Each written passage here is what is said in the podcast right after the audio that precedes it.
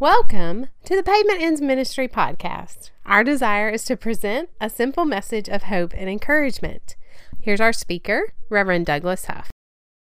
One of my favorite characters in the Bible was a man named Barnabas. Barnabas was not one of the more well known men in the scripture. As far as I know, he never performed any miracles, and he is not credited with writing any of the books of the Bible.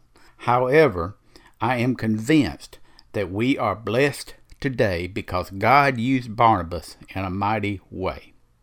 Joseph was his real name, but the apostles nicknamed him Barnabas because Barnabas means son of encouragement.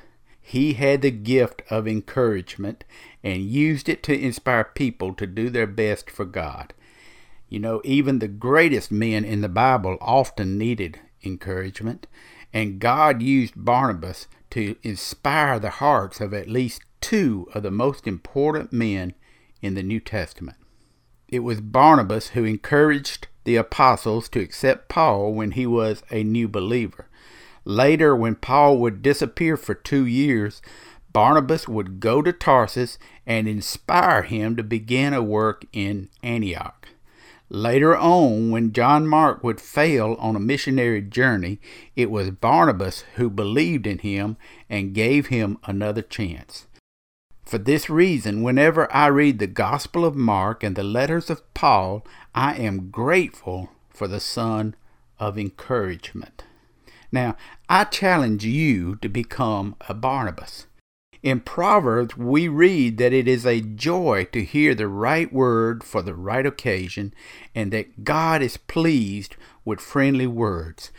So make it a point to encourage everyone you come in contact with. Put a smile on your face and tell someone that they are doing a good job. Your kind words may be the inspiration someone needs to hear today. My name is Douglas Huff. I'm from down where the pavement ends. Y'all come to see us sometime. For more information about Pavement Ends Ministry, like us on Facebook or email us at pavementendsministry at gmail.com. Douglas is always available for speaking engagements. Thank you for listening in to Pavement Ends Ministry.